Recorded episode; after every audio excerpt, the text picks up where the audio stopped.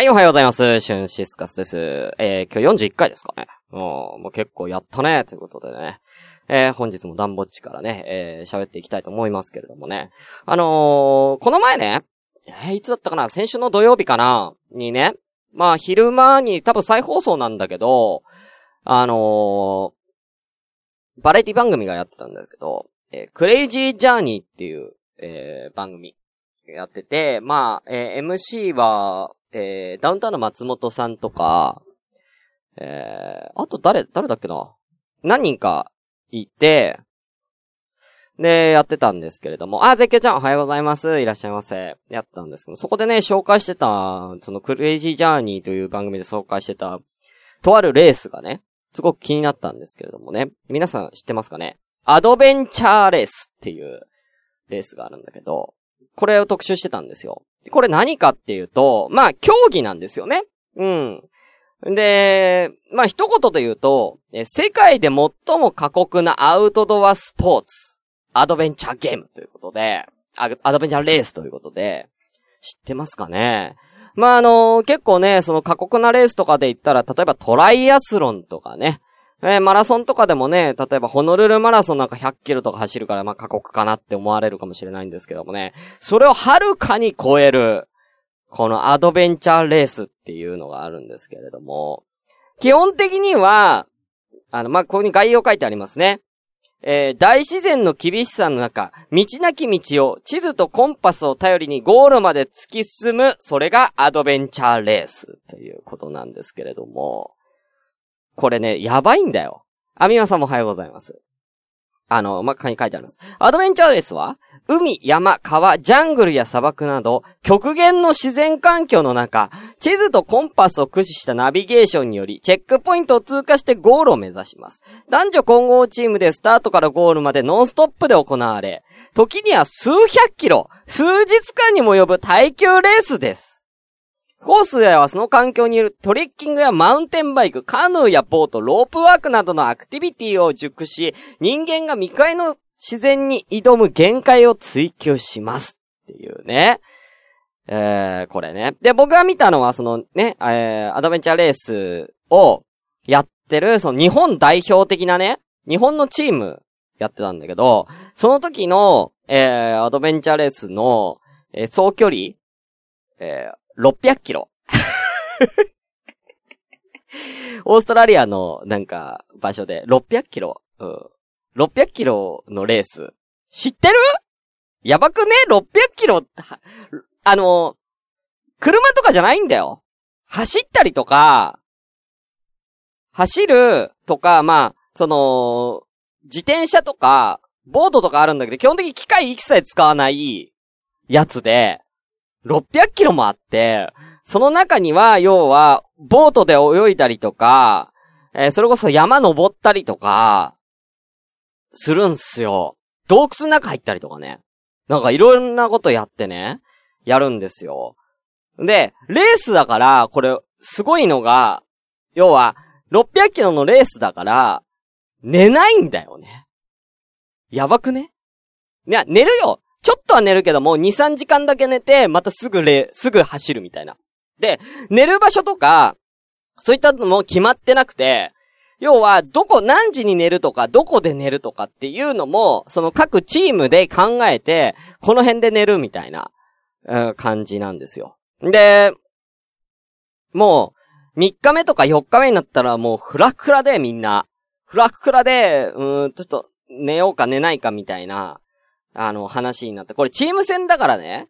こう、なおさらこう眠気が来てて、一人が眠気来てるとさ、うん、なんかこうイライラしたったりするじゃん。だからそういうこう、なんか、肉体的なものもあるんだけど、こう、精神力がね、ものを言うレースみたいな感じでね、これがすごかったんだよね。もう、俺がさ、このアドベンチャーレースなんてしたらさ、もう多分、二日三日ぐらい、二日目ぐらいで多分もう値上げると思いますよ。二日目の夜あたりで値上げると思うよ。なんか、もう、だって、さ、これあったんだけど、二日目の、二日目かな？なんかもう、この山を越えなきゃいけないみたいなところで、あの、夜になっちゃって、ね、昼、あの、やっぱ日没までに、やっぱり山越えたかったと。山って言っても、もう道なき道、要は森林ですよ。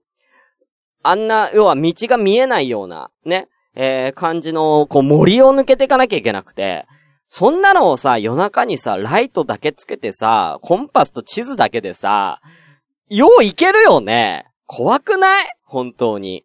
だから、俺、そんなことになったら、マジで遭難するし、これ、あの、他の人たちとかも遭難したことあるらしいんですよね。他のレースで。他のアドベンチャーレースで実際遭難騒ぎになってるぐらいの、そんぐらい過酷なね、レースがあるんですよね。なんでね、皆さんよかったらアドベンチャーレースちょっと調べてみて。いろんな面白いことが、いろんな面白い、あの、もういろいろあるから、これ。本当に。なんでね。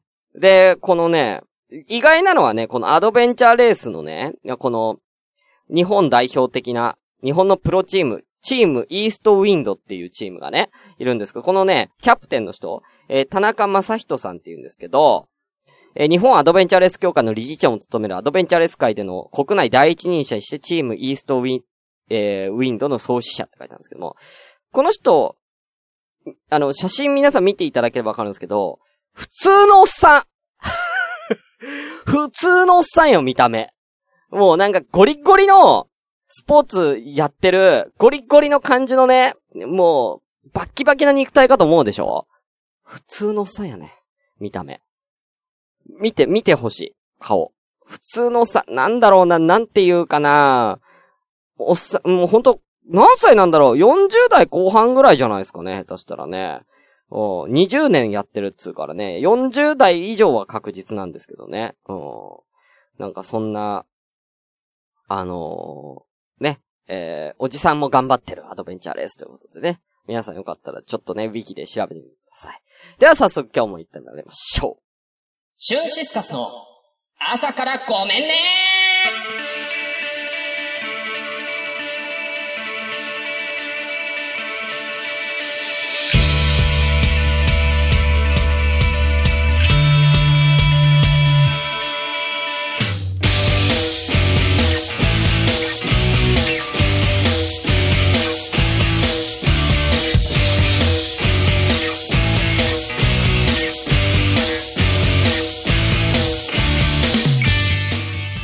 あのね、本当にね、あのー、ただのおっさんなんですけど、あのー、これね、あの、600キロを、この、日本代表のプロチームが、一体何日で行ったかっていうと、約5日です。すごくない ?600 キロ5日ってえぐくない？いや、それはね、あのー、走るだけじゃなくて、チャリ乗ったりとか、してるからっていうのもあるけど、それでも600キロをさ、5日で走破するっていうのがまずえぐいよ。やばいよね。それで、えー、何位だったっけな ?22 位です。世界で。1位が、その、さらに1日ぐらい差があったんだって。だから、1位の人は 4, 4日で着いたらしいよ。600キロ。すごくない？あー、すいません。あ朝からごめんね。第41回でございます。この番組は私、シュンシスカスが朝から無編集で喋って、ちょっとでも面白い人になれたらなという自己満足でお送りするネットラジオです。無編集の証拠として現在、ツイキャスを同時進行でお送りしております。ということでね、現在、閲覧7名さんありがとうございます。そのまま失礼いたします。みまさんおはようございます。えー、デルタフォース湘南のラムのリュウさんおはようございます。名前戻した？これ。うん。えー、ただの絶叫と形、雑貨だけまってんだ。えー逆立ちマシーンさんおはようございます。豆さんおはようございます。ということでね。えー、本日は、えー、8月の28日ですけれどもね。うん。なんだろうね。でね、アドベンチャーレースね、今ね、なんか、もう、やる人が、もうこんだけ過酷だから、参加人口少ないらしくて、例えば俺が今から鍛えてアドベンチャーレースやりますって言ったら、多分俺プロになれるんすよ。目指そうかな。アドベンチャーレースのプロ目指そうかな。んでね、あのー、さっきも言ったように、チャリ乗るもあるし、ボートとかね、川下りとかあるんですよ、ボート。あれ、それカヌーみたいな感じ。ボート二人一組に乗って、川下るんだけど、みんな、ボートどうしてんのって思うじゃん。ボートも自分たちでバッグの中入れて持ってくるんすよ。いや、浮き輪みたいな感じで。で、それを自分たちでその場で膨らませて乗るの。だから全部、全部手動なんですよね。すごいですよ、これ、本当に。はい。膨らま、ボート膨らませるのも大変だしね。うん。だご飯とかも持ってきたご飯、自分のバッグに、だからそういう全部バッグに、背負って、あの、そういう食料とかもね、背負って食べながら歩いたりとか、なんなら要は寝る時間もったいないからって言って、あのー、紐で結んで、後ろの人は寝ながら歩いて、前の人がそれで引っ張るみたいな、引っ張って歩くみたいなね。そんなことやったりとか、もうめちゃくちゃ過酷なんですよ。これ何が楽しいのみたいなね、話で。途中でなんか、あのー、洞窟に入るとこがあるんですけど、それもなんかこの範囲内に洞窟が6個あると。その洞窟の中にチェックポイントがあるんで、6個中5個チェックポイント通過してくださいみたいな、そういうコースがあって、行くんですけど、俺らの知ってる洞窟ってさ、あ、洞窟あったっつってさ、普通に歩いて行ってさ、っていうイメージあるじゃん。全然違うの。もう人一人がやっと入れるかぐらいのめっちゃ狭い、もうなんならなんか頭とか胸とか擦っちゃうぐらいの、狭さの、もうほんと寝ながら行くみたいな。そんな洞窟進んで奥にチェックポイントがあるんだよ。これさ、まずさ、そこをさ、見つけて設置した大会本部、頭いかれてるでしょねえ。なんでそんなところをさ、チェックポイントにするねんっていうね。うん。ちょっと頭おかしい人たちの集まりですよ、だから。うん。見てる分には楽しいけどね、絶対にやりたくないなっていうね。うん。600キロっていうね。なんか、ちゃんとレースがあったらちょっと見てみたいですけどね、一回ね。テレビ中継とかされないんじゃないかな、さすがにね。なんか、オリンピック競技とかになったらめっちゃ盛り上がりそうですけどね、これね。はい。まあ、競技人口が少ないということでね。はい。ということで、あ、えー、ゾルタクスエアさんもおはようございます。ということで、じゃあ早速やってまいりましょう。それでは本日も行きましょう。せーの。ごめんなステイ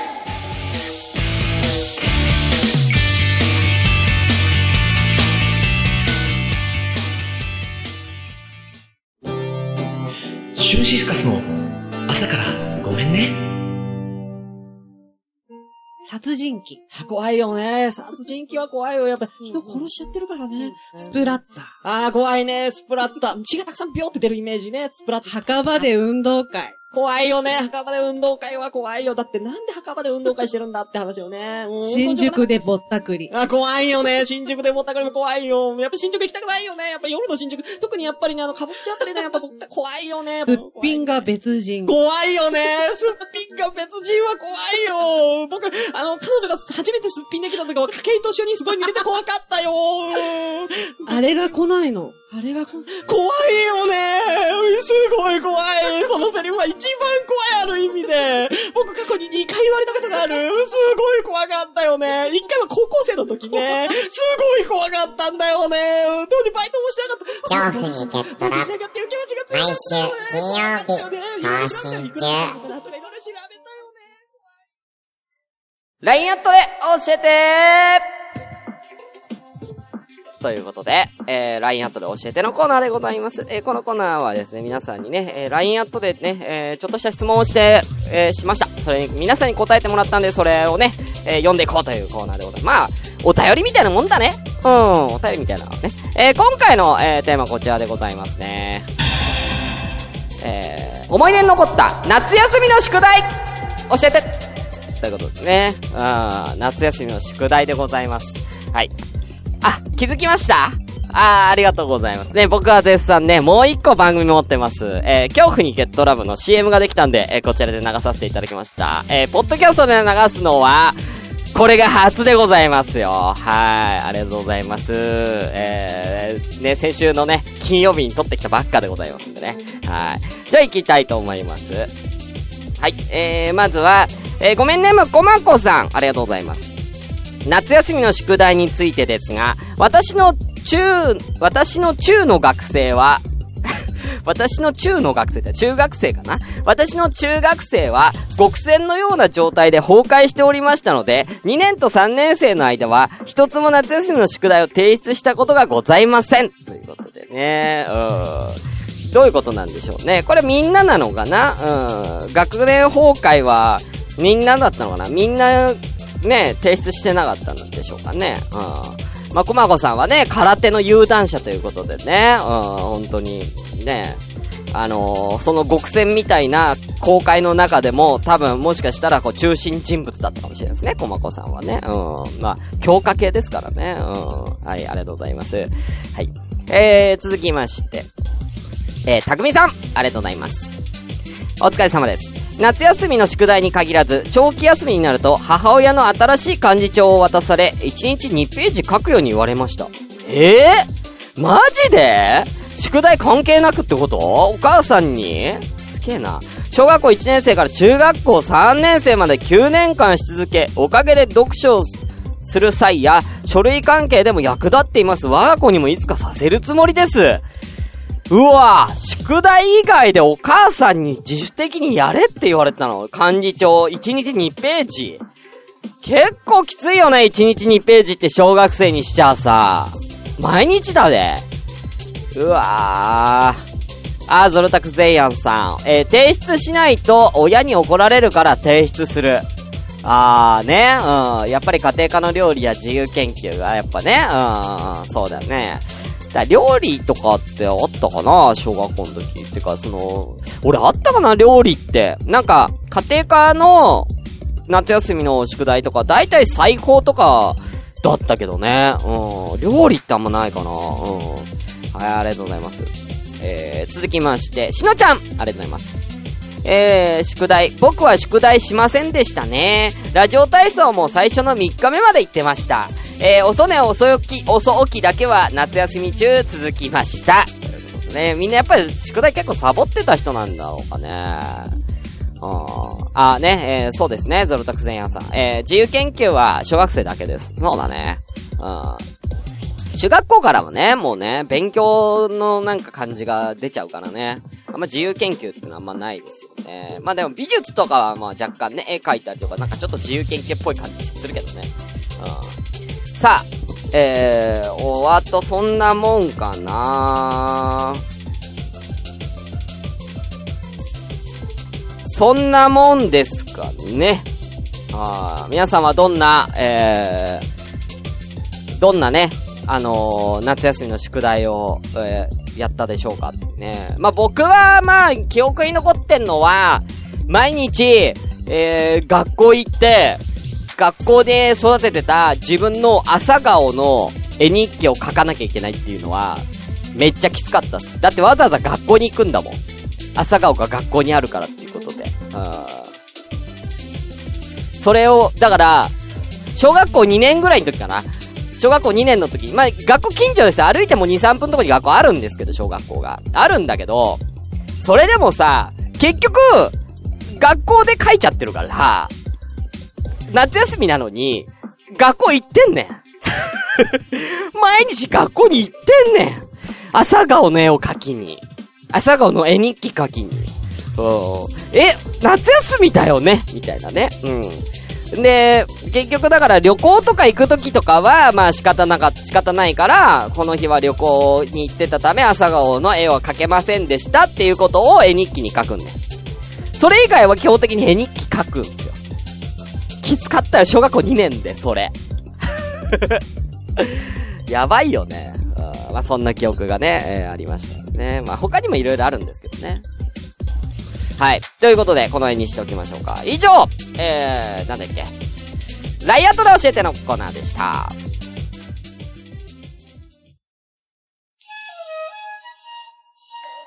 ラジオ朝からごめんでは皆様から随時お便りを募集中でございます。えー、メールアドレスは、えー asakra アンダーバー gomenne アットマークヤフー .co.jp 朝からごめんね、アットヤフー .co.jp です。えーまた、えーラジオ朝からごめんね、公式 LINE アットございます。えーこちらですね、アットマーク IRD 2807J IRD2807J、えーで、こちらで、えー、LINE アット登録していただければ、番組の情報などを、えーね、毎週更新しておりますので、ぜひそちらとご登録お願いいたします。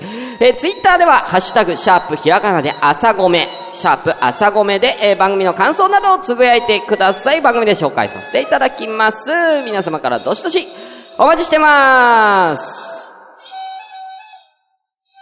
今日綺麗にいった。ごめん。うーん、お兄ちゃん、うち、まだ眠いよ。大気号切りのコーナーはい、やってまいりました。大気号切りのコーナーでございます。えー、このコーナーはですね、皆様からですね、えー僕はとあるお題を出してます。そのお題に合わせて、えーそのお題の反対の意味、反対になる意味をですね、新しい、えー対義語としてオリジナルの言葉を皆さん考えてくださいというコーナーでございます。あ今回ね、もう届いてますよ。まず最初の、えー、お題はこちらでございます。二頭追う者は、一頭も得ず。これですね。はい。書いておきましょうか忘れないよね。二頭追う者は、もう、ひらがないい？二頭追う者は、一頭も得ず。はい。これ、どういう意味かっていうと、まあ、ことわざだよね。ことわざ。ね。えー、要は、まあ、もともとは、こう、2匹の、えー、うさぎをね、えー、捉えようと狩りしてたんだけども、2匹同時に捉えようって、こう、欲張っちゃったために、1匹も取れなかった。要は、欲張って、いろいろやると、結果、あのー、大失敗しちゃうから、確実に1個ずつやろうねっていうことわざです。はい。ということで。これの反対の意味を、えー皆さん教えてくださいということですね。その前にコメントいきましょうか。はい。えー、ドルタクセイヤンさん。えー、僕も学校行ってます、キノコ探しに。あんたは勉強せえ あんたは受験生やろ勉強せえ高校行けんくなるぞうん。はい。えー、デルタフォス賞なのラムの理由さん。毎日川で泳いで体力作りしてました。うん、なんだろう、有酸らしいですけどね。え、何その、小学校の頃からデルタフォースしてたってことですかね。えー、すごいですけどね。ね。はい。ということで、えー、では読んでいきたいと思います。えー、ツイッターでもね、えー、ツイキャスでも、えーよろしければね、えー、皆さん、えー考えてみてください。では、えー、最初行きましょう。たくみさん二頭もない友達の対義語。イケメンと取り巻き。なるほどねなるほど。イケメンと取り巻きいいですね。確かにね、イケメンってね、もうイケメンに対して取り巻きってもう、全部ゲットしちゃってるからね。うん。でもこれ、たくみさん一個言うけど、そういうイケメンに限って一番振り向いてほしい子は振り向かねえんだ。ね、少女漫画でもよくあるじゃん。少女漫画とかさ、ドラマでもあるじゃん。そういうイケメンと取り巻きとか、わーキャーとかって言ってる、そういうやつが、そいつが本当に好きな女の子は、その取り巻きにはいなくて、別の素朴なやつ好きだったりとかで、するパターンのやつよ。よくあるでしょ、少女漫画でも。うん。だこれはある意味、逆になってるかっつったらちょっと、わかんないですよね。本当に欲しいウサギではないからね、その取り巻きはね。うん。まあでも、なかなかいいんじゃないですか？ありがとうございます。さあ、えー、続きまして、いきましょう。えー、続きましては、しのちゃんいきましょう。しのちゃんの対義語、え、二頭もないともえつ、こちら。なんかうさぎまみれ。なんかうさぎまみれってないや。なんやねん、なんかうさぎまみれって。すごいな。まあ、あのー全部得てる感じじゃなくて、逆にウサギに攻め込まれてる感じあるけどね、これね。ウサギ取ろうとしてるの？それっていうね。ぐらいのウサギまみれになっちゃってる。うん。まあまあ逆っぽい感じするけどね、逆。ね、うん。はい。ね、ゾルタクゼイヤンさんはね、もうキノコ詳しいんだから、キノコで、キノコで二頭もないともえずの例えの逆欲しいね、ほんとね。はい。いいでしょう。しのちゃんありがとうございます。なんか、うさぎがいっぱい。はい。えー、続きまして、えー、これは誰かな？あーかままさんお久しぶりです。ありがとうございます。行きましょう。二頭もないともえず。えー、だったら最初から、追わない、追わないだ、追わない。だったら最初から追わない。だって、好かれるだけだもん。あー、なるほどね。うん。対義語っていうかアンサーソングみたいになってるよ、これ。アンサーソングや。二頭追うものは一とも得ずのアンサーソング。だったら最初から追わない。だって、疲れるだけだもん。なんか恋愛のさ、歌詞にありそうだよね。うん。恋愛の、恋愛のなんか、あのー恋愛のなんか曲でね、うん。なんかこん、こんな感じのさ、二頭ものは、一とも得ずだったら、最初から、追わないだって、疲れるだけだもん。うん。ちょっとバラードっぽい感じでね、歌ってみましたけどね。うん。はい、ありがとうございます。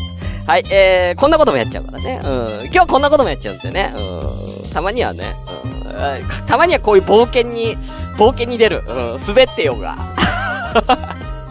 はい、ありがとうございます。えー、最後は、こまこさん。二頭もないとも、えずの反対の言葉。100円で2個も取れた。かっこ厳選にて。うまいうまいねえ。これはね、まんまだね。100円で2個も取れたっつってね。あのよくあるクレーンゲームのやつだよね。うん。1個取る、1個取れればいいやって思って、もし取れるかな？取れないかもなぐらいの感じでやったら2個取れちゃったみたいなパターンのやつね。ああ、これはね、なかなかいいですね。はい。あ、えーゾルタクスゼイアンさん。えー、毒キノコを追うものは、松茸トルフボルチーニ。どういう意味だよ、本当にね。うん。えー、食キノコを追うものは、カエンタケ、ドクツルタケ、白卵天狗タケ。う。だよくわかんねえな。それ、これは2頭もないとも得ずやん。うん。ねうん。その前のやつね、毒キノコを追うものは松茸トルフボ、毒キノコ追わねえまず毒キノコ追わねえから。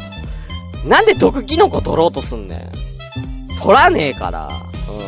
はい。まあ、なかなか皆さん良かったんじゃないですかあ、みまさんも、なんか、もらってますかね？はい。みまさんの反対の言葉、えー、二頭もないと思わず。不倫は家庭崩壊する。怖え。怖え。これはどうなのか？二頭ものは一とも得ずなのか？不倫は家庭崩壊するわ。まあ、順当だけどね。うん。だから、なんかラッキーな感じではないよ。うん。なんかラッキーみたいなのがなんか逆の意味になるんじゃない？二頭もない一とも得ずだから。逆に1、1求めて3帰ってくるやつがいいわけだから。これ不倫を家庭崩壊まあ、ある意味マイナス1がマイナス3にはなるけどね。うん。うん。怖いよね。うん。はい。ありがとうございます。さあ、えー、お時間ないな。1個しか発表できなかったから、ちょっと、時間今日早めに終わるか。えー、またね、えー、この、えー、大義大喜利残りのやつはまた来週やりましょうか。はい。ということで、以上大義大喜利のコーナーでした。ちょ最近長いからさ。シュンシスカスの朝からごめんね。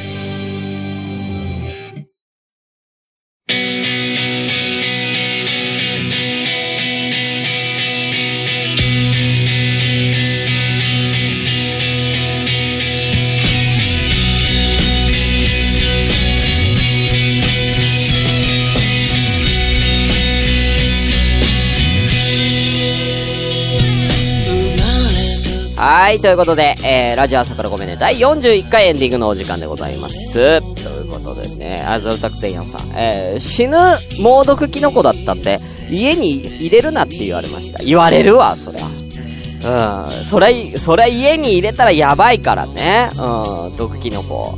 うん。だね、まあ、あのね、好きだからね、そういう毒キノコと猛毒のキノコとかもまあ好きで、やっぱいろいろね、興味があるのはわかるんだけど、写真とかにしよう。写メとか、ね、スマホ持ってるでしょ？ね、写メとか、ね、まあ撮ってもいいけど、なんか写メとかだけ撮ってね、うん、家には持って帰んない方がいいんじゃないかな。それはお父さんお母さん心配するよ。うん。だって、ねえ、ゾルダクスゼイアンさんがこう取ってきてさ、キノコ持って帰ってきたよって言ったらさ、ね、それが毒キノコの子は毒キノコじゃないかなんてお父さんとお母さんわかんないわけだからさ、それってどういうことかっていうとさ、殺人事件が始まるやん。ね？うん、殺人事件の匂いがプンプンやでうん、そんなもの。うん。ねえ、昼ドラみたいになっちゃうからね。うん。だそれはやめた方がいいけど、昼、ドラみたいになっちゃうことをやっぱりお父さんとお母さん心配してるんだよね。ね、それこそゾレ、ゾルタクスゼイアンさんまだね、思春期ですからね。うん。やっぱりね、あの、思春期の若者っていうのね、何するかわかんない。怖いからね。毒キノコを、そういう鍋とかに混ぜて、親殺しちゃうっていう、殺したいっていう考えちゃう、いるかもしれない。いるかもしれないからね。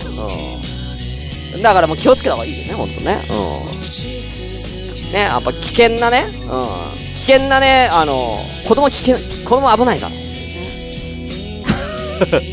何すか？わかんないから、もう今時の子供って何するかわかんないから。うん。ということでね、はい。えー、ちょっと告知失礼いたします。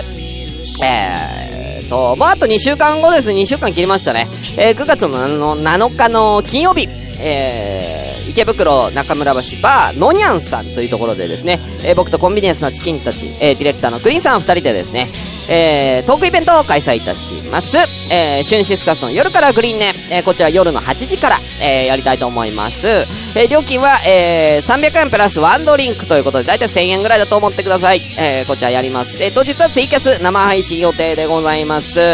えー、ね、えー、顔出しというかね、えー、カメラ配信ということで、えー、やらさせていただきますので、えー、ぜひ、えー、当日来れない方もツイキャスぜひ、えー、お越しいただいて一緒にお楽しみください。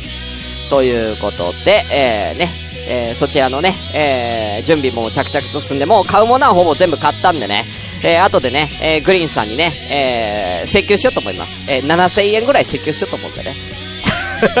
もう7000円もかかってたらさ、もう、その300円プラスドリンク、元取れない。赤字や。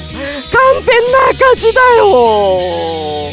料金増やそっかな。人1000円ぐらい取ろっかなって思う。でも300円で言っちゃったから300円でやるけど、もっと赤字や